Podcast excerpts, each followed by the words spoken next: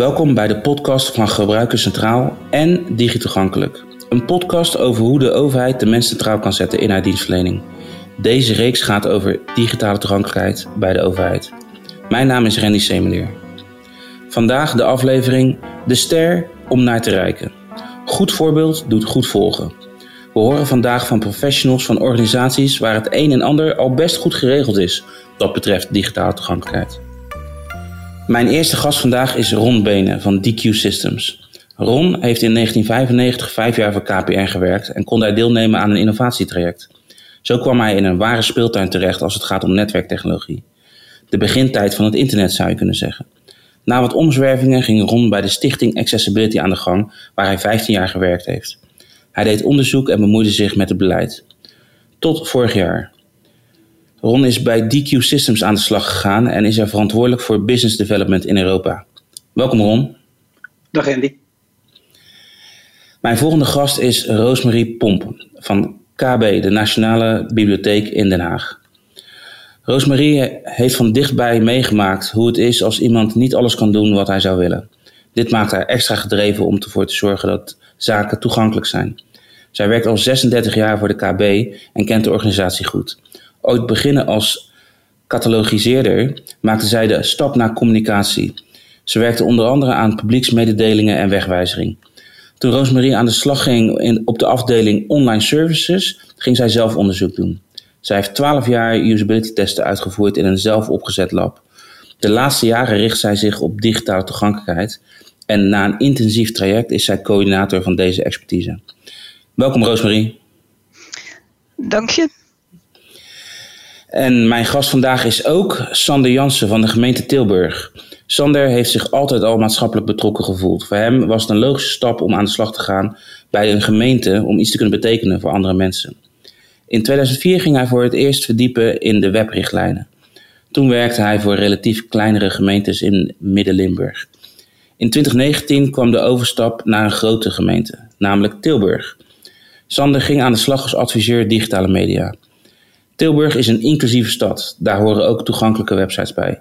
En Sander zet zich met zijn collega's in om dat te bewerkstelligen. Welkom Sander. Dag Randy en uh, dankjewel voor de mooie inleiding. Ja, geen probleem. Doe ik heel graag. Oké, ik heb uh, gelezen dat uh, op de website van de Web Accessibility Award dat in Nederland 470.000 mensen geen muis kunnen gebruiken. Dat was wel in 2018. Uh, Sander, als je zo'n uh, getal hoort, 470.000 mensen die geen muis kunnen gebruiken, wat, uh, ja, wat denk je daar dan bij? Nou, dan schrik ik op het eerste gezicht natuurlijk wel even hè, van die aantallen. sowieso, als je de aantallen van de mensen met een functiebeperking ziet, dan schrik je daar wel van. Want als je in je omgeving kijkt, dan kom je misschien maar heel weinig mensen tegen die een beperking zouden hebben, die het normale gebruik van een, ja, een laptop of een, een tablet zouden kunnen verminderen. Dus uh, ja, 470.000, uh, dat is serieus een groot aantal. Ja, dat is bijna 3% van de, van, de, van de Nederlandse bevolking. Ja, klopt. Dat is aardig wat. Ja. Um, nou, ik heb natuurlijk met jullie al, natuurlijk, misschien is dat niet zo natuurlijk, maar voor de luisteraars, ik doe altijd even een voorgesprek met, met de gasten die langskomen. En ja, ik heb het al daardoor het een en ander over jullie organisaties gehoord.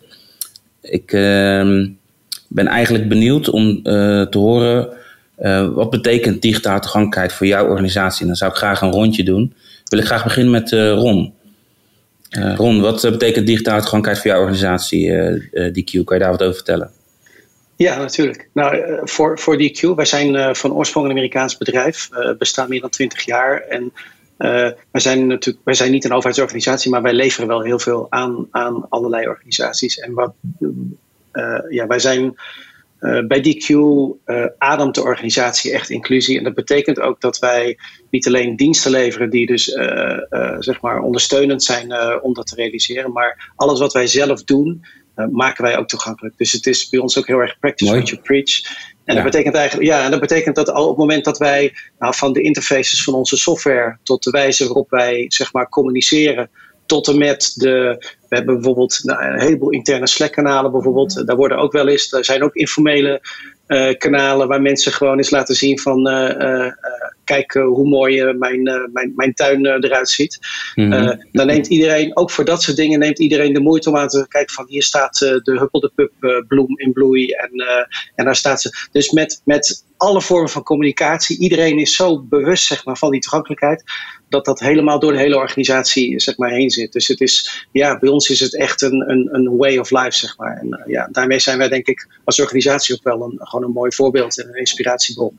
En dat maakt voor mij ook, ik werk pas sinds vorig jaar bij, uh, bij DQ dat maakt voor mij ook, mm vond ik ook een hele belangrijke voorwaarde, zeg maar, waarom dat ook, waarom dat een bedrijf is wat bij mij past. Uh, het is misschien ja, zelfs raar.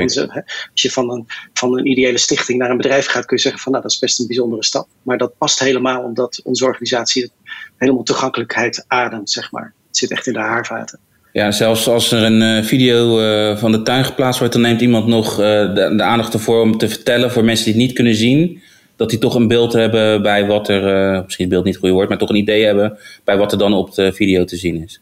Exact, ja. Ja, heel mooi. En uh, als we het dan hebben over je organisatie, je, je vertelde ook dat er nogal wat uh, collega's zijn bij jou die ook met een beperking of een functiebeperking te maken hebben. Ja, wij hebben, nou, daar zullen we het straks ook nog wel uitgebreid over hebben, maar wij, wij, aan de ene kant, wij zijn natuurlijk gespecialiseerd in in technologie. Hè. We doen heel veel bijvoorbeeld met automatische testen, maar daar, daarmee ben er nog niet. Uh, er zit natuurlijk ook juist het stuk, uh, zeg maar, uh, hand, handmatig testen. Wij zetten daar ook niet alleen mensen voor de doelgroep in. En dat zijn bij ons mhm. ook mensen met een beperking, zijn niet alleen maar onze testers. Wij, wij zoeken gewoon altijd naar de beste mensen in het vak die verstand van zaken hebben. En daarbij is het eigenlijk ook zo dat dus de beperking niet een rol speelt. En wij zorgen ook dat, hè, dat, dat onze interne systemen ook bruikbaar zijn voor iedereen. Daar maken we ook keuzes in. En, en daarom denk ik hebben we misschien ook wel een bovengemiddelde hoeveelheid mensen met een beperking uh, in dienst dan je bij een ander ICT-bedrijf zou bevatten. Omdat we daar, ja, we hebben, die voorwaarden die zijn eigenlijk aanwezig, uh, zodat mensen ook bij ons kunnen werken. Begrijp ik. Nou, klinkt mooi. Ga ik door naar uh, Roosmarie. Roosmarie, wat betekent digitale toegankelijkheid voor de KB? Dat is eigenlijk wel een heel ander verhaal dan uh, wat Ron net vertelde, waar digitale toegankelijkheid al heel erg in de organisatie een rol speelt. Uh, bij ons moest dat eigenlijk nog best wel van de grond komen, maar wij zijn een uh, maatschappelijke instelling met een nationaal belang. En wij willen graag dat onze diensten door zoveel mogelijk mensen gebruikt kunnen worden. We hebben heel mhm. veel prachtige websites. Dat zijn websites uh, die wetenschappelijke informatie bevatten. Maar uh, ja, ook websites uh, hebben wij in beheer die meer um, op het gebied van uh, de openbare bibliotheek bibliotheken liggen. En het is natuurlijk uh, voor ons van belang dat zoveel mogelijk mensen gebruik kunnen maken van ons materiaal. Zeker, begrijp ik. Um, en als we het dan hebben over eh, digitale toegankelijkheid en de, de KB, zoveel mogelijk mensen moeten er gebruik van uh, kunnen maken. Um, de, de, hoe erg is die bewustwording er nu bij de KB? Je kunt zeggen dat ongeveer de helft van het bedrijf toch wel een aardig beeld heeft gekregen van wat digitale toegankelijkheid is. Dat mhm. komt ook omdat wij uh, al vanaf uh, 2018 bezig zijn met awareness sessies, mm -hmm. waarin wij onze um, ja, collega's leren wat digitale toegankelijkheid betekent, welke doelgroep het betreft, tegen welke barrières die aanlopen. En uh, je merkt dat uh, die awareness sessies ja, echt een eye-opener zijn voor, uh, voor collega's. Dus ja. ja, eigenlijk de helft van het bedrijf heeft toch al wel een behoorlijk goed beeld gekregen van wat digitale toegankelijkheid is. En als je merkt dat mensen die kennis hebben opgedaan, dan uh, ja, hebben ze ook een veel beter begrip van uh, wat zij moeten doen om uh, in hun werk om ervoor te zorgen dat mensen toegankelijkheid, ja, onze diensten toegankelijk vinden en kunnen gebruiken. Precies. En jij bent direct betrokken bij die awareness sessies ook. Ja, in eerste instantie gaf Jacobien Riesebos de awareness sessies. Ah. Dat begon in 2018. En daar heb ik in eerste instantie bij gezeten. En gaandeweg heb ik het stokje overgenomen. En uh, ja, sinds uh, een jaar, anderhalf jaar ben ik degene die de awareness presentaties geeft. Dus ik zie ook echt mijn collega's letterlijk voor mijn neus. Ook al is het dan Kijk. online op het ogenblik. Uh, Jacobien, die je net noemde, die komt ook nog in een andere aflevering in deze reeks voorbij. Dus daar kunnen de luisteraars nog kennis mee maken. Of hebben ze misschien al kennis meegemaakt afhankelijk van de luistervolgorde. goed, goed om te horen, daar hebben we het straks verder over. Sander, de gemeente, de gemeente Tilburg. Wat betekent digitale toegankelijkheid voor de gemeente Tilburg? Nou ja, eh, Randy, in je inleiding zei je het al. Hè? De gemeente Tilburg wil een uh, inclusieve stad zijn. Ja, dat en dat is uh, niet alleen inclusiviteit voor de, voor de LHBTI-gemeenschap, maar dat is inclusiviteit in, in de breedste zin. Wij willen niemand uitsluiten van het kennis nemen en het gebruik maken van informatie, dan wel de gemeentelijke dienstverlening in een digitale vorm. Ehm nou, je begon ook je verhaal met een, eh, een stukje cijfers. Hè. Nou, ik, ik heb erop aangevuld uh, dat ongeveer uh, 25% van uh, de mensen in Nederland een functiebeperking heeft. Nou, ja. zet je dat af tegen het aantal inwoners van Tilburg. Tilburg telt een kleine 220.000 inwoners. Dan zou dat betekenen dat 50.000 mensen, iets meer dan 50.000 mensen, in ieder geval een functiebeperking hebben, die het mogelijk bemoeilijkt om gebruik te maken van de gemeentelijke website of websites in, dit, in dit geval. Dus als je het in die vorm uitlegt, dan begint het inderdaad ook voor de mensen wat meer uh, te leven. Uh, en dan sluit me ook even aan bij uh, Roosmarie, zo'n stukje awareness. En ook wij hebben Jacobien wel eens een keer te gast gehad voor een select gezelschap. En we doen nu ook verschillende presentaties geven aan onze interne afdelingen. En als je dan mhm. met dit soort cijfers komt en dat projecteert op het aantal inwoners van de gemeente Tilburg, ja, dan begint het wel echt te leven. En dan merk je ook wel dat mensen uh, het stukje digitale toegankelijk heel erg belangrijk gaan vinden. Nou, dat is, uh, dat is goed om te horen. Um, jij hebt voor verschillende gemeentes uh, gewerkt. Tilburg die heeft ja, eigenlijk heel bewust een besluit genomen over die inclusiviteit. En ook om dat al heel breed te interpreteren. Hoe um, ervaar je, ja, er zijn natuurlijk meer verschillen, want je hebt ook verschil in formaat en van gemeenten wat ook natuurlijk wat eh, eh, verschillen eh, brengt. Maar hoe ervaar je dan zo'n keuze om bewust inclusief te zijn bij een gemeente ten opzichte van een gemeente die um, ja, daar niet zo bewust mee bezig is? Um, ja, dat verschil is toch wel, wel heel erg groot. Hè? De gemeente Tilburg die, uh, heeft eigenlijk vanaf de lancering van hun nieuwste website, en dat is in 2013 geweest, ja. hebben zij al een uh, toegankelijkheidsonderzoek laten uitvoeren en is de website ook aantoonbaar toegankelijk. Eerst op de mhm. webrichtlijnen en nu ook op het uh, besluit digitale toegankelijkheid, dan de W8 2.1 en dubbel A. Ja. Met alle respect voor, voor de kleine gemeentes, hè, maar ze hebben exact dezelfde uitdagingen als hele grote gemeentes. Uh, Tilburg telt een ambtenarenapparaat van 2500 mensen en een gemiddelde gemeente van nou, rond om en bij de 50.000 inwoners stelt een ambtenarenapparaat van 300.000 of van uh, eh, 300 medewerkers. Mhm. Dus ja, je kunt daar niet van die mensen verwachten dat ze op hetzelfde niveau bezig zijn. Je kunt niet iemand bijvoorbeeld dedicated op digitale toegankelijkheid zetten. Ja. Dat is gewoon niet te realiseren voor een gemeente van die omvang. Dus dat, in die zin is, is de omvang van een gemeente heeft wel zeker impact op hoeveel uh, capaciteit je erop kan zetten. Ja, heel zeker. Uh, daar ben ik echt wel van, uh, van overtuigd. Kijk, ik, ik heb het gewoon het geluk dat ik nu in een grote organisatie zit. En daar dus ook uh, heel veel van mijn tijd aan kan besteden. Om dat ja, goed tussen de oren ook te krijgen bij mijn ja. collega's. Oké, okay, ja, begrijp ik. Um, als we het dan even hebben over um, wat het betekent en het tussen de oren krijgen. Zie je het dan als een als een kwestie, als een, als een, eh, als een taak of als een expertise die, die echt van de lange adem is. Iets waar je uh, uh, ja, veel, veel geduld voor moet hebben?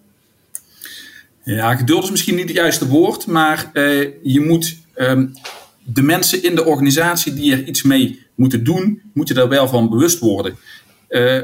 Tot voor heel erg kort geleden hadden bijvoorbeeld onze inkopers geen enkel idee dat zij ook een bepaalde rol hadden in het toegankelijkheidsvraagstuk. Ja, precies. Uh, onze juristen hadden ook geen enkel idee dat ze ook een rol hadden in dat vraagstuk. Uh, ja, dat kost best wel wat kruim om ook die groep die eigenlijk denkt, ja, maar dat is iets van communicatie of iets van IT, daar heb ik niets mee, om die ook mee te krijgen in, de, in dit verhaal. Nog even los van het feit dat het management dit uh, onderschrijft of niet onderschrijft. Hè. Dus er zitten gewoon Precies. heel veel geladingen in de organisatie die op de een of andere manier toch iets met digitale toegankelijkheid te maken hebben. Ook al weten ze het niet. Ja, mm-hmm. dat, dat vergt best wel wat gesprekken. Dat geloof ik. Um, Roosmarie, jij werkt al een hele tijd bij de, bij de KB. Ja, al uh, 35 jaar. Ja, kijk aan. De, in al die jaren heb je ook natuurlijk mee kunnen krijgen hoe het allemaal begonnen is als, als het gaat om digitale toegankelijkheid bij jouw organisatie. Um, je hebt er al wel iets over verteld. Uh, ja, zijn er nog dingen, als je kijkt naar dat, dat uh, traject van uh, hoe het allemaal begon tot waar je nu staat, waarvan je denkt dat is uh, aardig om nog wat over te vertellen? Uh, nou, ik moet eigenlijk zeggen dat ik in de eerste instantie niet heel veel gemerkt heb van uh, de start van digitale toegankelijkheid in de KB. Dat is pas achteraf geweest dat ik ja. dat kon terug herleiden, zeg maar. Maar al in 2015 is er een, uh, een verkenning, een onderzoek geweest. Dat heeft een uh, collega van mij uitgevoerd. In opdracht van de directie van de KB. Een mm-hmm. verkenning naar uh, ja, het digitaal toegankelijk maken van onze diensten. Daar kwam ook een, een rapport uit met aanbevelingen. Waarin bijvoorbeeld werd gezegd dat het handig was om een Accessibility and Inclusion Officer aan te stellen bij de KB. Mm-hmm. Mm-hmm. Um, dat heeft geleid tot het uitzetten van een vacature. Dat was um, in 2017. Dus daar zat al wel wat tijd tussen eigenlijk. Ja, ja, ja. Uh, ja en um, ja, die vacature heeft niet echt een geschikte kandidaat opgeleverd. Dus dat heeft weer tot gevolg gehad dat er een beroep is gedaan op Firm Ground in 2018. Uh, zomer 2018 zijn Jacobien en Bram aangesteld bij de KB op contract om uh, ja, eigenlijk digitale toegankelijkheid, um, om, om het proces van het borgen van digitale toegankelijkheid in de KB op te gaan starten. Ja, dus uh, voor mensen die dat niet uh, weten, luisteraars die dat niet weten, Firm Ground is een organisatie die uh, andere organisaties kan helpen bij het, het inrichten en het borgen en ook toetsen van um, de toegankelijkheid. zeg ik dat goed? Ja, exact. Daar hebben ze ook voor ingeschakeld. Dus niet alleen om dat proces in gang te brengen en te starten met awareness sessies, uh, maar ook om al wat uh, diensten van ons te gaan onderzoeken op toegankelijkheid. En um, en Bram hebben uh, ook, omdat ik gaandeweg ja, eigenlijk per toeval in aanraking kwam met het onderwerp, omdat ik op zoek was naar nieuwe werkzaamheden, mm-hmm. um, hebben mij opgeleid tot uh, coördinator digitale toegankelijkheid. Dat is een traject geweest van ongeveer een, een jaar. Ja. En uh, ja, dus gaandeweg ben ik mij heel erg gaan verdiepen in het onderwerp. En ik merkte dat ik het ontzettend interessant vond en heel erg nuttig. En uh, ben er veel over gaan lezen, heb uh, webinars bezocht. Uh, nou ja, in die tijd eigenlijk ook nog live congressen. Ja, en heb podcasts beluisterd. Dus ik heb allerlei informatie verzameld. En ik heb echt een heel intensief inwerkingstraject meegemaakt van met name Jacobien. die mij ja, gewoon alle ins en outs heeft geleerd over het onderwerp. En daar heb ik heel veel profijt van gehad. En ja, het, ja, het is eigenlijk wel een behoorlijk groeiproces hoor, bij de KB. Dus uh, het, het, had een beetje een moeizame start. Als een soort locomotief moest het op gang komen. Mhm. En nu zie ik zo langzamerhand dat er een soort ja, versnelling plaatsvindt. Dat digitale toegankelijkheid, ja, eigenlijk, hè, dat borgingsproces is nu wel aan de gang. En daar ben Kijk. ik eigenlijk heel erg blij mee. Dat geloof ik gelijk. En je, je vertelde net uh, dat je het uh, ja, heel erg uh, nuttig en interessant vond, het onderwerp. Nou, ik denk het nut, daar zijn we hier allemaal over eens en, en, en, duidelijk wat dat is. Wat, wat, wat vond jij zo interessant in het, in het begin toen je hiermee aan de slag ging? Nou, wat er allemaal bij komt kijken. Hè? De hele wetgeving die ermee gemoeid is. Uh, de richtlijnen uh, voor digitale toegankelijkheid. Maar vooral ook, uh, daar ligt eigenlijk mijn grootste interesse, denk ik, de doelgroepen. Ja. Die de barrières ervaren. En dat heeft toch ook wel te maken met mijn privé-situatie. Ik heb een man met een motorische beperking die uh, niet zo heel veel, heel veel, last heeft als het gaat om de toegankelijkheid van websites, mm-hmm. uh, maar wel als het gaat om de toegankelijkheid van openbare gebouwen. Ja, precies. En ik heb dus al uh, ja, een jaar of 25 daarmee te maken. En ja, vanuit die interesse die ik eigenlijk al vanuit mijn privé-situatie had, uh, vond ik het heel interessant om te kijken hoe wij ervoor kunnen zorgen als KB dat um, mensen met allerlei vormen van beperkingen uh, ja, gebruik kunnen maken van onze, van onze informatie. Ja, ik kan me dan ook voorstellen, wat ik al een beetje aanstipte in de, in je introductie, eh, dat, dat je dan ook niet ver uh, hoeft te kijken om, om, om, om, motivatie te vinden om hiermee aan de slag te gaan. Nee, nee. Die uh, motivatie kwam al heel snel op gang. Dat geloof ik. Dat klopt, ja. Oké, okay. nou, mooi om te horen dat je dat deelt. Ron, jij werkt nog niet zo heel lang bij DQ. Je, je, je gaf aan dat de organisatie ja, eigenlijk van huis uit heel erg inclusief en bezig is met digitale toegankelijkheid, dat dat jou ook trok in de organisatie. Heb, ja, misschien dat je er niet zo lang werkt, heb je er misschien niet zo goed idee van. En ja, dan is het ook goed, dan kijken we gewoon even verder. heb jij een idee hoe het zo komt dat dit Amerikaanse bedrijf dat zo, ja, zo erg in de DNA heeft kunnen embedden? Nou, je zou bijna kunnen zeggen dat het, wij werken met hele duidelijke kernwaarden. En je zou eigenlijk kunnen zeggen, inclusie is het bestaansrecht van de organisatie. Hm. Dus wij hebben een vrouwelijke CEO, die is hier 21 jaar geleden ongeveer mee begonnen. Uh, en die heeft uh, ook vanuit de persoonlijke interesse en vanuit een passie gedrevenheid gezegd van hoe kan ik het verschil maken. En zij, uh, op, zij is bijvoorbeeld toen de tijd, er was een pdf standaard waar, waar wat mee aan de hand was. Daar heeft zij zich tegenaan bemoeid. Dus ze vond daar een aantal dingen van. zo zijn op een gegeven moment dingen, dingen gaan, gaan rollen. en de hele, de hele organisatie is echt gebaseerd op ik zou bijna zeggen, helaas is toegankelijkheid nog een niche. Dus wij zijn in het ja. DQ is een grote speler op het gebied van digitale toegankelijkheid wereldwijd. Maar het is helaas nog steeds een, een, een, klein vakgebied. Wat gelukkig wel heel hard aan het groeien is, doordat het steeds belangrijker wordt. Maar de, er zijn eigenlijk op dit moment, er zijn bijna nog te weinig leveranciers, zeg maar, door, door, door de vraag die op dit moment toeneemt.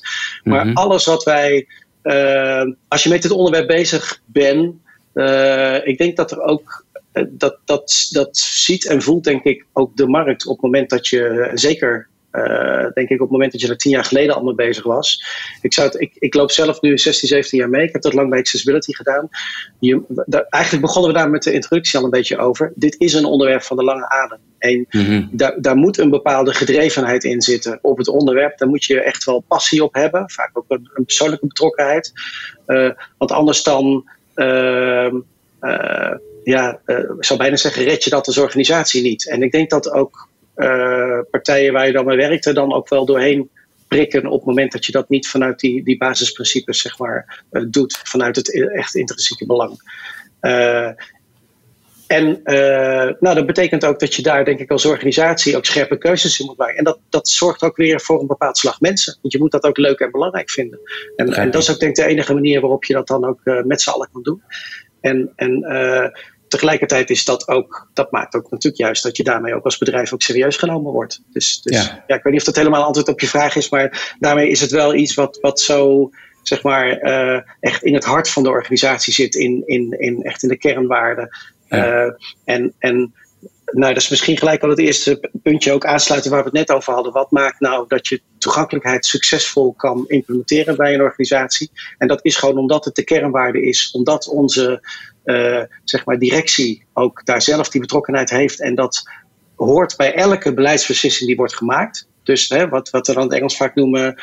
Uh, uh, zeg maar sponsorship of management commitment of, of mm-hmm. in ieder geval betrokkenheid van het hoogste management. Dat is denk ik een sleutelfactor als het gaat om het succesvol implementeren van toegankelijkheid. Mijn, mijn oud-collega Erik Velleman, die is inmiddels uh, die is uh, uh, docent en onderzoeker aan de Hogeschool Arnhem-Nijmegen. Die heeft daar een paar jaar geleden zijn promotieonderzoek naar gedaan. Van wat zijn nou succes- en faalfactoren om te zorgen dat je succesvol zeg maar, toegankelijkheid kan implementeren. En daar is betrokkenheid van het, van het hoger of hoogste management in, in, een, management in een organisatie is daar echt essentieel in. En dat maakt denk ik ook dat het voor ons als, als organisatie ja, dat we daar succesvol in kunnen zijn. Ja, misschien is het aardig. Uh, ik weet niet of het, of het uh, beschikbaar is. Misschien als het is, zo is, misschien is het aardig om een link in de show notes op te nemen naar dat onderzoek. ja, zeker. Als het ja. zulke ja, kritieke factoren samenvat. Dat ja. kan best interessant zijn, denk ik. Nou, voor de lezersstand, ik kan het in, in, in één zin wel benoemen. Hij heeft gekeken naar meer dan 60 gemeentes, uh, groot en klein. Daar heeft hij een technisch onderzoek naar gedaan. Hoe, groot, hoe goed zijn die websites? En hij heeft kwalitatieve diepte-interviews gedaan met de verantwoordelijke mensen. En daar heeft hij een heleboel vragen gesteld om te zien hè, wat is voor jullie nou belangrijk, hoe heb je dingen aangepakt. En dat heeft hij zeg maar op elkaar gelegd. Mooi. En omdat gemeentes natuurlijk heel vergelijkbaar zijn qua organisatie, ja, ook al heb je groot en klein, maar elke gemeente levert in de basis dezelfde dienstverlening aan de burgers en heeft Mhm. allemaal websites waar ze e-loketten en, en huisvrouwkalenders en noem het allemaal maar op hebben. Ja. Eh, daarmee heb je ook mooi vergelijkingsmateriaal, zeg maar. Dus dat, eh, dat heeft hij heel mooi kunnen gebruiken in zijn onderzoek. Mooi. Ehm, wat ik me ook afvroeg, DQ is een Amerikaans bedrijf. Maakt dat nog eh, verschil, denk je, ten opzichte van een Europees bedrijf, daar er ook wat andere wetgeving in Amerika is op dit eh, vak, eh, vlak dan in Europa? Nou, ik kan niet ontkennen, en ik denk dat dat ook een belangrijke driver is, dat de wetgeving in de VS zeg maar streng is. En niet alleen de wet. Nou, de, eigenlijk is het zelfs niet zo dat de wetgeving streng is, maar. Eh, eh, de, dus niet de legislation is niet streng, maar de litigation is wel heel actief. Ja. Dus er zijn veel rechtszaken. En dat heeft te maken met. Wij kijken daar vanuit onze Europese bril een beetje anders naar. Hè? Die, die, die eh, noemen ze drive-by lawsuits. Er worden heel veel rechtszaken gevoerd. Soms ook door zeg maar bijna no, no cure no pay advocatenkantoren die gewoon alleen maar kijken of iets ontoegankelijk is, want dan kunnen ze een rechtszaak beginnen en dan kunnen ze geld verdienen. Dat, Mhm. is, een, dat is helaas een factor. Tegelijkertijd, dat heb ik ook in Nederland gezien. eh, eh, eh, nou, misschien dan toch even zoals ik naar het onderwerp kijk. Je hebt drie, drie soorten redenen, drie triggers, denk ik, voor organisaties om, naar, om aan toegankelijkheid te werken. De ene is vanuit compliance. Dat is gewoon, er, er, er is wetgeving, er is een wettelijk kader. Een andere is ja, wat wij dan CSR noemen, dus Corporate Social Responsibility. Hè? Dus eh, vanuit gewoon het goede doen. We vinden het gewoon belangrijk. Dat hoort gewoon hè, vanuit het, gewoon het mensenrecht en, en het fatsoen. Mhm. Eh, eh, en daar hoort eerlijk gezegd bij bedrijven soms ook een stukje marketing bij. Gewoon Mhm. laten, we, laten we ons zo positioneren. En de derde is de business case. Gewoon op het moment dat ik iets digitaal eh, wil doen, dan laat ik het dan maar op de beste manier doen. Want dan heb ik geen mensen die naar mijn callcenter gaan bellen of die langs willen komen aan mijn balie of in mijn winkel. Want de- Ja. het digitale kanaal is gewoon verreweg het meest goedkope en effectieve kanaal. Dus dat zijn de drie factoren, zeg maar. Bij heel veel organisaties zie je dat twee van die drie, minimaal één, maar vaak twee van die drie aanwezig zijn. En soms zelfs alle drie. Nou, dan, Mhm. dan, dan, dan gaat het meestal wel lopen. Vaak is compliance de eerste, maar vaak komt er wel een andere bij. Ik heb ook in Nederland de afgelopen jaren bij bijvoorbeeld grote retailers eh, mogen adviseren. Die bijvoorbeeld op een gegeven moment aan het groeien waren en een, een online eh, kanaal in de VS starten. Mhm. En die schrokken zich kapot, want die werden op een gegeven moment ineens gesued. Want ja, die website was niet helemaal toegankelijk. ja, Eh, op het dat moment dat je- dan is het enorm schrikken. Tegelijkertijd, als je, dat, als je dan de kans had om dat gesprek te voeren met de marketingdirecteur of de product owner. En je kon uitleggen of laten zien dat er eigenlijk, eh, moet je je voorstellen, eigenlijk is het verhaal dat ik heb een klant, die heeft hier een zak geld, die komt naar jouw winkel om wat te kopen. En die wordt niet binnengelaten, omdat de website niet, vol- niet voldoende toegankelijk is. En die neemt de moeite om bij jou te klagen. Dus eigenlijk moet je blij zijn als marketingmanager dat die potentiële klant van jou, dat die de moeite neemt om te klagen. Want het kan ook zijn dat je hem gelijk al gemist hebt. Dan heb je nul Mhm. conversie. Dus het feit dat je, dat, dat je die feedback krijgt, zorgt ervoor eh, dat je daar wat aan kan doen. En eh, iedereen die verantwoordelijk is voor de conversie, hè, voor eigen, en conversie is gewoon onderdeel van de kwaliteit. Dus Ja. iedereen die verantwoordelijk is voor eh, het gebruik van die website, eh, die, die zal willen dat iemand door dat inlogformulier komt of dat iemand door die betaalmodule komt. Want dan kan die geld verdienen, zeg maar als bedrijf. Nou, op het moment dat je vanuit een rechtszaak of een potentiële rechtszaak of gewoon een brief die mensen ontvangen, dat je dat gesprek kan voeren, eh, gaan veel organisaties aan de slag. En dan heb je vaak een van die andere assen heb je te pakken. Eh, en, en dan heb je vaak een gesprek. Eh, en ja, dan zijn er veel organisaties die er ook wel mee aan de slag gaan. Want dan begrijpen ze ook dat het onderdeel is van kwaliteit. Ja, toegankelijkheid is niet iets wat je apart doet. Maar toegankelijkheid is onderdeel van gewoon een optimale digitale dienstverlening leveren. Zeg maar. Dus Ja.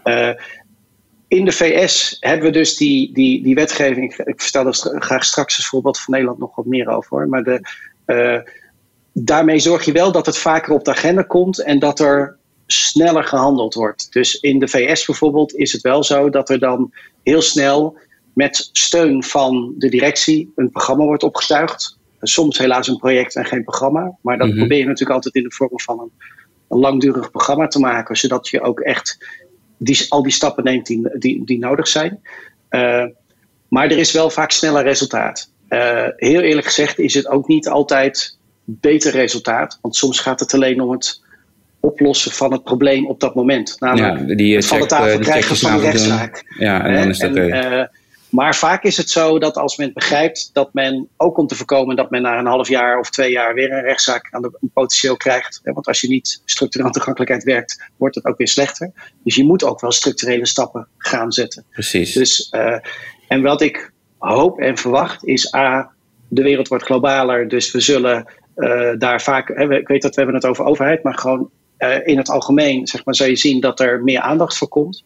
Uh, en ik denk ook wel dat zie ik nu ook wel gebeuren met, uh, met, uh, met de directive en de wetgeving in Nederland. Dat het, wel zorg, dat het ervoor zorgt dat het wat meer op de agenda komt. En dat je daar wat meer houvast zeg maar, hebt. Precies, precies. Ik wil een paar dingen dan even duidelijk luisteren. Ik denk, je had het over een, een, een project, helaas geen programma. Dus met een project bedoel je dan denk ik iets waar dat, er wat kortstondige aandacht is. Een programma wat structureler. Juist. En uh, ja, je had het ook over conversie. Misschien voor mensen die dat niet weten, die niet uit de marketing of de usability hoek komen. De verhouding tussen je aantal bezoekers en het aantal bezoekers wat een bepaalde taak voltooit. Bijvoorbeeld een e-mailadres achterlaten voor een nieuwsbrief. Of door een checkout heen gaan. Of, uh, of iets anders wat je graag wil dat ze doen. Um, Oké, Sander, toen uh, wat, een stukje terug, toen Ron het had over dat het nog een beetje een niche is, toen zag ik jou wel wild ja meeknikken. Um, ja, meeknikken zei ik niet, ja nee knikken, ja meeknikken. ja, herkende je dat erg, dat, dat, niche, dat het nog een beetje een niche is? Ja, dat herken ik wel. En kijk, daar ben ik zelf ook natuurlijk wel tegen aangelopen. Hè? Uh, Zo'n wetgeving, hè, het is goed dat die er is. Hè, uh, dat kan namelijk als een vliegwiel dienen. Mm-hmm. Uh, maar de niche, dat klopt. Er zijn echt maar een beperkt aantal bedrijven in Nederland, leveranciers in Nederland, die echt toegankelijkheid top of mind hebben. Ik, ik kom er nog regelmatig, zit ik in gesprekken met, met leveranciers. En dan krijg ik als antwoord, ja, nou, dan zetten we wel even een voorleeshulp erop. En dan zijn we ook toegankelijk. Of ja, maar wij zijn geen overheid, dus wij hoeven daar niet aan te voldoen. Mm-hmm. Ja, die mindset bij die bedrijven, die is er nog niet dat zij ook in dienst van de overheid iets realiseren. Uh, en dat komt wel steeds meer hoor. Uh, dus die niche die wordt wel steeds meer uitgebreid. En mensen zijn ook heel erg blij met de adviezen die ik bijvoorbeeld geef op hun oplossing. en dan zijn het in, in waarschijnlijk maar hele kleine adviezen, bijvoorbeeld, ja, heb even wat aandacht voor het contrast. Of heb even wat aandacht voor de hiërarchische opbouw met de kroppenstructuur. Eigenlijk mhm. de basics van digitale toegankelijkheid. Als je hun daar al op wijst, dan gaan ze ook vanzelf wel verder kijken naar, uh, naar dat onderwerp. Mm um, maar ja, ook daar, we zijn er nog lang niet hoor. Dus het is echt een verhaal, wat, wat Ron ook al, uh, al onderkende, een verhaal van de lange adem. Maar we komen wel steeds verder, gelukkig. En als je dan van Ron hoort van in Amerika, als daar een website niet voldoet, dan heb je gelijk een eh, rechtszaak aan je broek. De, hoe, hoe, eh, hoor jij dat aan? Ja, ik, ik, ik hoor dat aan met een beetje een, een, een lach op mijn eh, gezicht. Ja, dat is de Amerikaanse way of life, hè? de, de, de SUMI-maatschappij. ik ben blij dat we dat in Nederland niet hebben af en toe zou ik ook wel denken, ja, misschien zou het handig zijn of dat een, een, een toezichthoudende organisatie een, een bedrijf eens een keer op de vinger stikt van hé, hey, let op, jij levert die diensten aan een overheid, zorg dan ook dat je die toegankelijk aanbiedt. Mhm. Kijk, en dat ben ik dan wel weer, ja, niet helemaal met de SUMI, maar we hebben nu een, een, een hele mooie uh, wetgeving, uh, die hebben we. en daar zit een stukje toezicht op, maar vervolgens sancties die ontbreken. Dus die echte harde drang om toch echt iets te gaan doen, die is er dan wel net niet. Ja. dat vind ik dan wel jammer.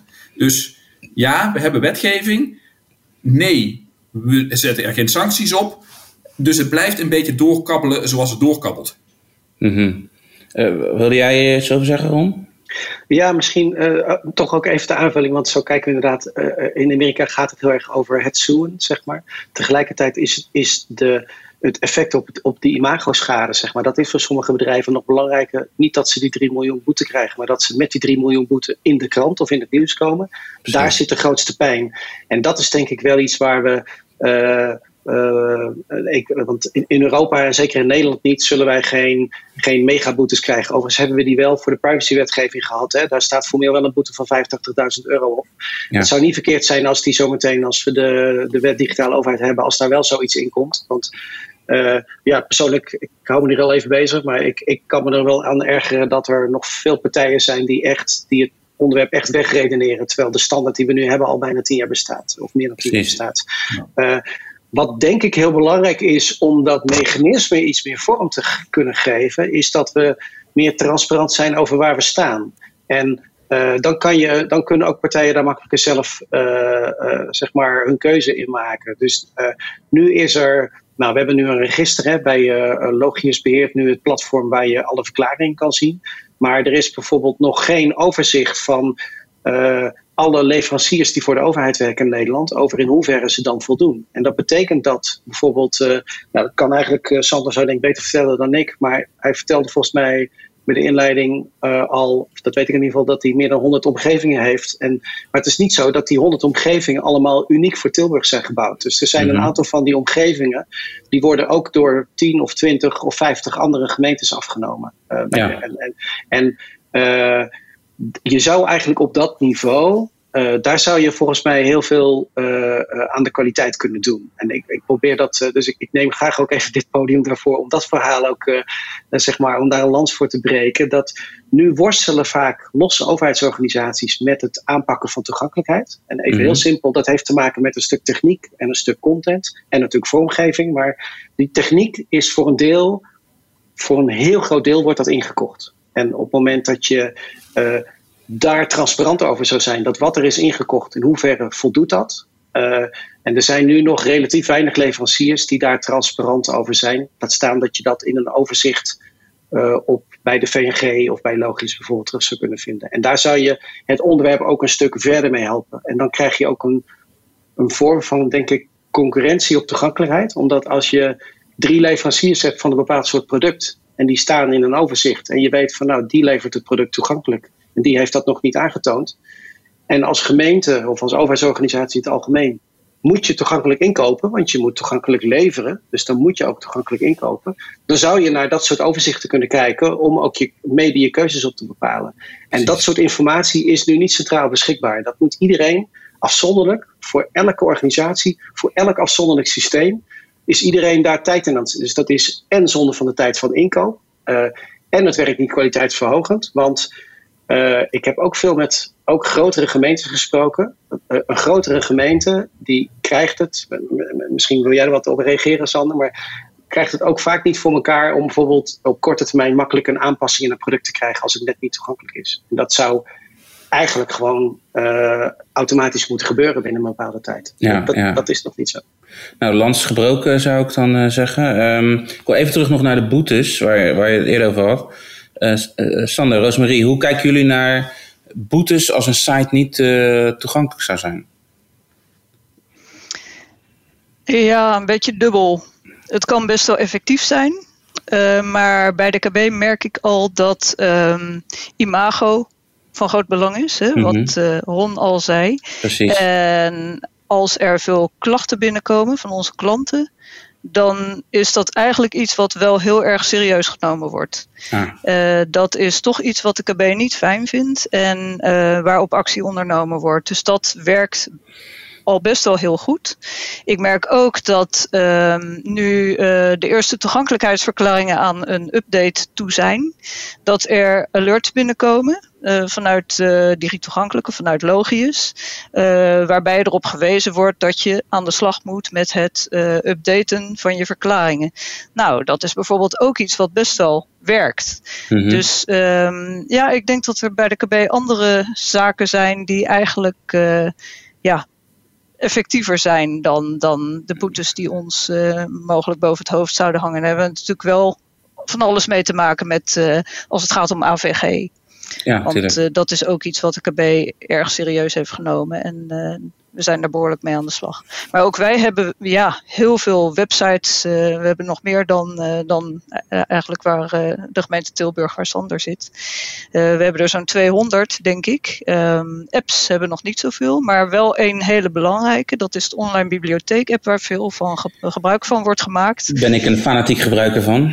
En daar zitten redelijk geëmancipeerde gebruikers, merk ik, die ehm, toch wel van zich laten horen als het gaat om, uh, ja, het kunnen usability issues zijn, maar toch ook wel toegankelijkheidsissues. Ja. Uh, als er iets is wat niet helemaal naar de zin is van een bepaalde gebruiker, dan ja, gaat hij toch wel uh, bij ons aankloppen.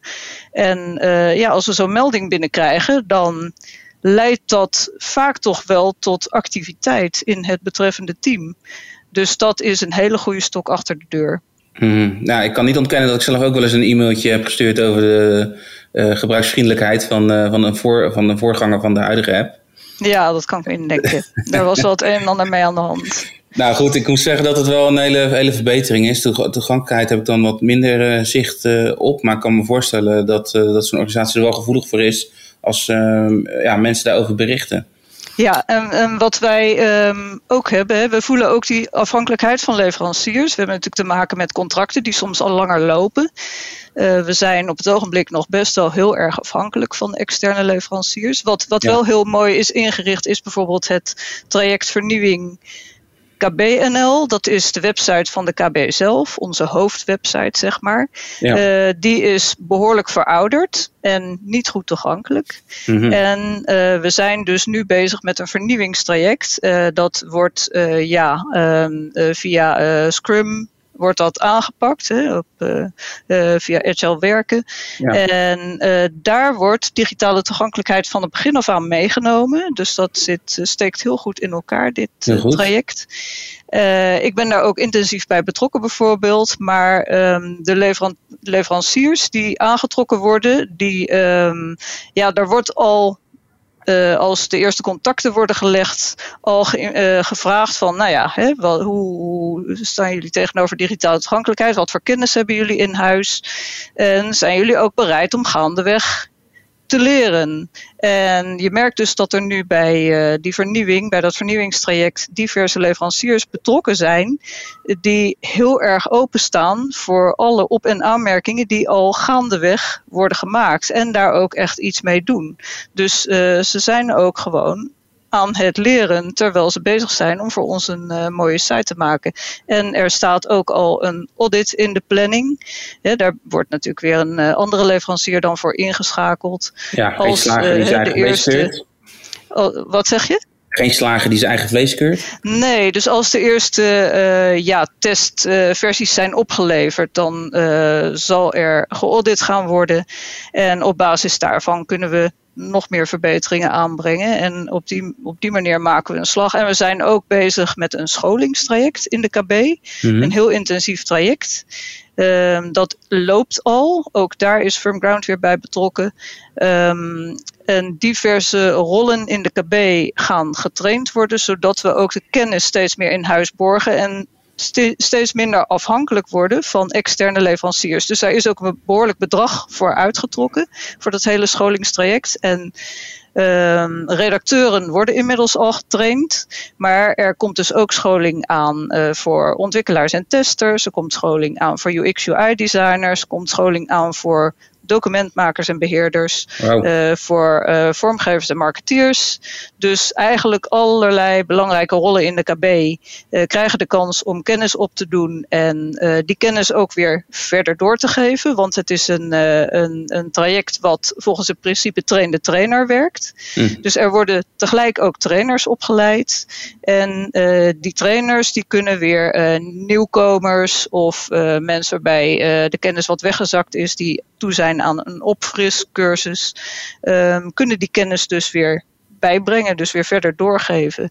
Uh, en op die manier hopen dus dat de KB langzaamaan ook uh, zichzelf wat meer kan, uh, ja, kan bedruipen eigenlijk op het onderwerp en minder afhankelijk wordt. Dat klinkt als een hele mooie manier, een aantal goede stappen en, en, met de trainen een hele mooie manier om kennis te borgen binnen de organisatie. Ja, er is ook een heel plan van aanpak over geschreven. Dat heb ik geschreven samen met een collega. Is ook goedgekeurd door de directie van de KB. Dus daar zie je ook wel dat de directie echt wel betrokken is bij het onderwerp. Kunnen ze nog iets meer uitdragen richting organisatie? Dat gebeurt naar mijn idee nog, nog wat te weinig. Maar um, de, de, directie staat dus ook achter dit plan. Dat is goedgekeurd. En uh, in dat plan hebben we vier trajecten omschreven. Dus het awareness traject waar we al mee bezig waren sinds 2018, dat wordt voortgezet. Het scholingstraject dus wat um, in 2020 in gang is gezet. Uh, het traject digitale toegankelijkheid diensten, waarbij we proberen om gaandeweg onze websites en apps toegankelijker te maken. Maar het zijn er dus heel veel. En mhm. sommige zijn dus uh, ja, in extern beheer. Dus dat ligt allemaal wat lastiger. We hebben ook veel samenwerkingsverbanden die websites opleveren. Dat is ook allemaal wat gecompliceerder. Maar we zijn daar volop mee bezig. En uh, daarnaast willen we ons natuurlijk verantwoorden naar buiten toe. En hebben we uh, al zo'n twintig toegankelijkheidsverklaringen online beschikbaar. En dat aantal moet ook nog flink groeien de komende tijd. En nu zijn we dus alweer bezig met die, uh, met die updates, zo langzamerhand. Oké, nou, dat klinkt als een aantal mooie stappen. Um, Sander, als we het hebben over borgen van kennis. De, de, Roosmarie heeft wat verteld hoe dat bij de KB eraan toe gaat. Hoe, uh, hoe gaat het bij jullie in de organisatie bij de gemeente Tilburg? Ja, eigenlijk wel een beetje op een, uh, op een vergelijkbare manier zoals Roosmarie het, het aangaf. Uh, waar wij de afgelopen periode heel erg druk mee zijn geweest, dat is het, het landschap inzichtelijk krijgen. Hè? En Roosmarie zei het al, nou de KB die heeft 200 websites. Even voor de beeldvorming, de gemeente Tilburg heeft uh, als gemeente ongeveer 100 websites uh, in, of onder zich. Ja. En dan vanuit een, een samenwerkingsverband bijvoorbeeld nog eens een keer 35. Mm -hmm. Dus dat landschap, dat hebben we wel in beeld nu, gelukkig. we zien wel dat er overigens door corona juist een hele grote toename is geweest aan websites, met name om de digitale participatie mogelijk te maken. Ja, dus geloof ik. Dat zijn wel tijdelijke websites, dat moet ik er ook even bij zeggen. Mm uh, van die 100 websites hebben we inmiddels 37 eh, toegankelijkheidsverklaringen uh, gepubliceerd. Uh, en we hebben in, in totaal op zes websites hebben een onafhankelijk onderzoek laten doen, waarbij we ook de A-score hebben behaald. Dus dat is even in een nutshell hoe wij daarvoor staan. Mm -hmm. nou, qua be, bewustwording hebben we in september vorig jaar hebben we het beleid websites gemeente Tilburg vastgesteld. En eh, dat was voor ons wel een heel belangrijk document, want dat was namelijk nou, niet zozeer de stok achter de deur, maar wel in ieder geval de legitimatie om te zeggen tegen mensen die een website hadden van ja jongens, maar die website die moet wel voldoen aan dat beleid eh, gemeentelijke websites. Uh, en daar staan acht eisen in en digitale toegankelijkheid dat is er één van, AVG is een andere, security is weer een andere. Dus we hadden wel iets op papier staan van nou jongens, let op, hier moet je rekening mee houden als je een website wil laten maken. Want we zagen het gewoon nog te vaak dat er uh, een verzoek binnenkwam. Ja, heb jij nog een leuk webdesignbureau voor mij? Zeg, Doe je echt een webdesignbureau die een design maakt? Of verwacht je ook nog wat meer van zo'n partij? Nee, iemand die een leuk uitziende website kan maken. dat was eigenlijk een beetje de boodschap. Ik zeg, ja, maar daar zit al een beetje de denkfout. Je moet gaan denken aan een uh, full service uh, webontwikkelbureau. Hè, die echt ook op de hoogte is van allemaal die onderliggende wetgevingen. Mhm. Dus in, naar aanleiding van het vaststellen van het beleid hebben wij inderdaad uh, verschillende presentaties gegeven, met name bij die organisatieonderdelen die heel veel ervaring en ook gebruik maken van uh, uh, websites als communicatiemiddel. Bijvoorbeeld in, bij de reconstructie van een weg, om dat even als voorbeeld te noemen, zagen we gewoon heel veel verschillende partijen. En we hebben we hebben geteld en we kwamen volgens mij op 60 verschillende leveranciers uit waar wij zaken mee doen. Ja, de website tilburg.nl, eh, daar hebben we een leverancier voor, maar we zien die partij wel meer als een partner in dit verhaal, die ook echt met ons meedenkt en ook vraagstukken die we hebben ook vanuit een toegankelijkheidsbril benadert. Maar we hadden ook websites, ja, wat ik al zei, die door een webdesignbureau waren gemaakt. Die hadden gewoon een standaard uitrol gedaan van WordPress met alle standaard fouten. Dus we wezen ze voor de ene website op het verhaal van ja, let op, je moet dit tackelen. En vervolgens komen we bij een andere website uit waar exact weer dezelfde fouten op staan. Dus iedere keer moest het weer opnieuw gedaan worden. Maar in ieder geval die presentaties die we gegeven hebben, ja, daar merken we nu pas echt de spin-off van. Dat mensen ook heel erg bewust bezig zijn in zo'n aanbestedingstraject bijvoorbeeld. Van, oh ja, wacht even, we hebben beleid op websites. Uh, dan moeten we even een club erbij roepen. We hebben namelijk in dat beleid hebben we ook gezegd van, we gaan werken met een expertise team websites. Het expertise team, daar zitten onderdelen, of daar zitten mensen in uh, vanuit de discipline security. Vanuit de discipline toegankelijkheid. Vanuit de discipline privacy vanuit de discipline uh, DIF, hè, documentaire informatievoorziening, uh, in het kader van de archiefwet. Want ook dat wordt te vaak vergeten. Dat is ook nog eens een keer een aspect waar men rekening mee moet houden.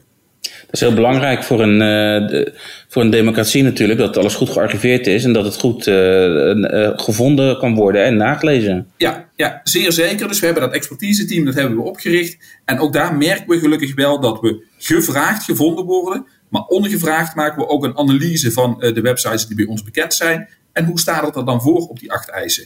En nu merken we echt wel dat het stukje bewustwording er begint te komen binnen de organisatie van de gemeente Tilburg. Van ja, het maken van een website is één, het onderhouden van een website is twee. Maar het in de lucht brengen van een goede website, ja, dat is wel echt even uh, uh, another piece of cake. Waar je echt wel nadrukkelijk aandacht moet hebben voor de verschillende disciplines. En niet moet vertrouwen op iemand die alleen maar een mooi design, uh, design kan maken. Het gaat mm -hmm. echt wel veel verder dan dat. Begrijp ik. Ja, beste gasten, we gaan al heel snel door de, door de tijd heen. En er zijn nog heel veel onderwerpen die ik graag met jullie zou willen bespreken. Maar dat wordt te krap. Ik denk, misschien moeten we een keer een vervolg doen nog. Ik wil even van jullie horen over het onderwerp draagvlak creëren. Hoe doe je dat? Wat, wat is belangrijk erin? Ik heb denk misschien tussen de bedrijven door wel een aantal punten al gehoord. Um, wie kan ik daarin het woord geven? Hoe creëer je draagvlak? En uh, als het kan, een wat uh, bondig antwoord, want dan wil hierna nog één onderwerp aankaarten. Ja, Roosmarie, ga je gang. Ja, draagvlak creëren, dat uh, werkt volgens mij het beste door uh, eerst uh, bewustwording te creëren en begrip te creëren.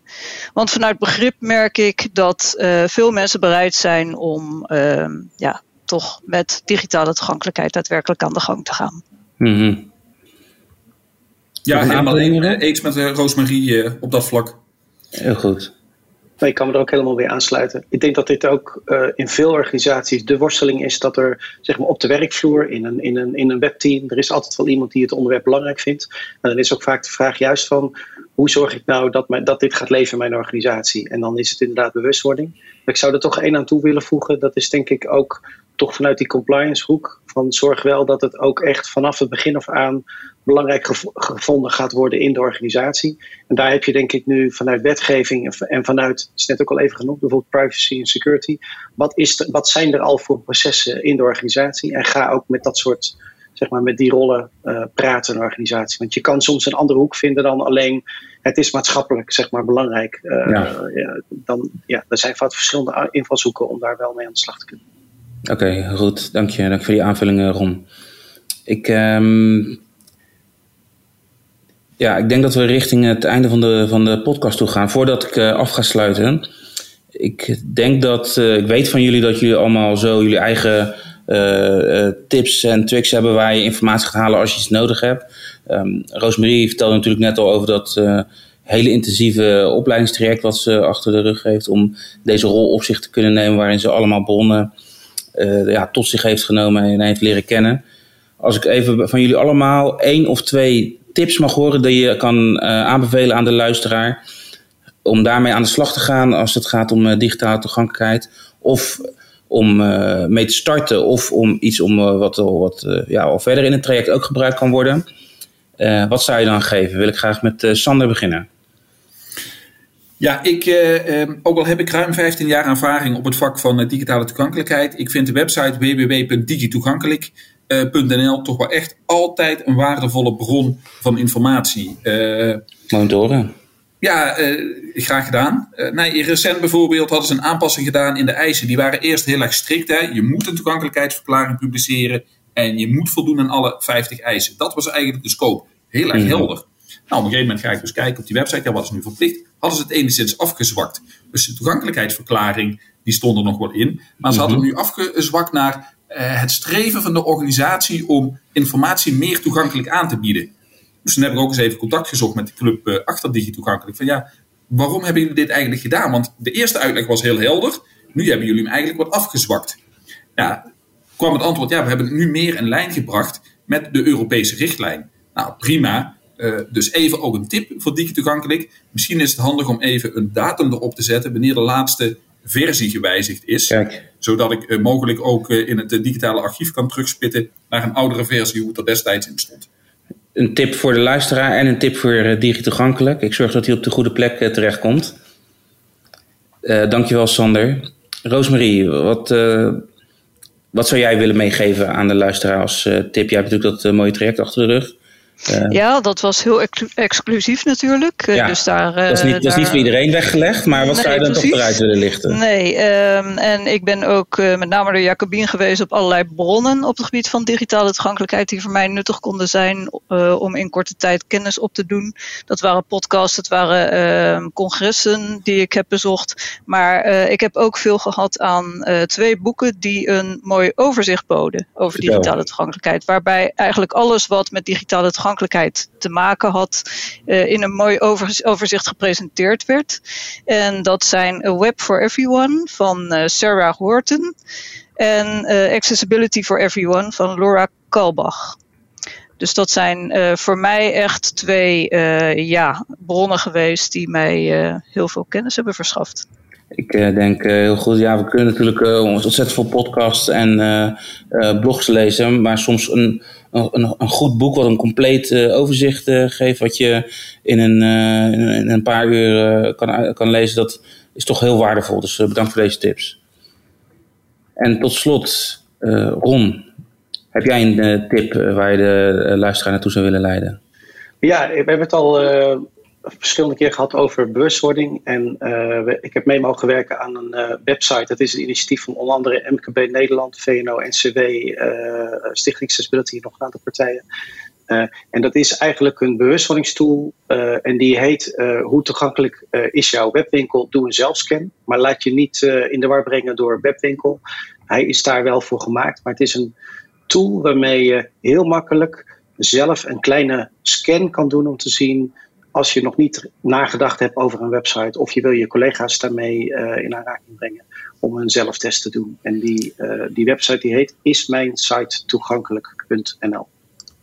Ah, is mijn site toegankelijk.nl. En voor webwinkels, maar ook voor andere websites? Ook voor andere websites. Dus je kan er elke website invoeren die je wil. En dan krijg je heel leuk op een niet-technische manier uh, algemene feedback over waar je aan toegankelijkheid aan kan werken. Als een soort startpunt voor bewustwording. En uh, ja, klinkt als een mooi startpunt. Eh, bedankt voor die tip. Dan, ja, ik vind het altijd fijn om aan de luisteraar wat, wat takeaways mee te geven. En ja, dit is een gesprek geweest wat, wat ja, op hoog tempo heel veel informatie met elkaar hebben gedeeld met de luisteraar. Ik heb een paar dingen genoteerd. Ehm, wat nog, ook nog wat op het, even op het laatst nog uh, voorbij kwam. Komt er een nieuwe website? Denk niet alleen van oh, we doen alleen even een design. Kies zoveel mogelijk voor een full service uh, bureau. Die ook de kennis heeft van de verschillende onderwerpen. Ook over privacy, ook over security. En natuurlijk in ons kader ook over digitale toegankelijkheid. Met de, de richtlijnen, met de, de, de WCAG of de WCAG. Hoe je het uit wil spreken die daar ook kennis voor heeft, zodat je ja, gelijk op dat vlak ook uh, goed zit. En ja, misschien een kleine aanvulling van mijn kant.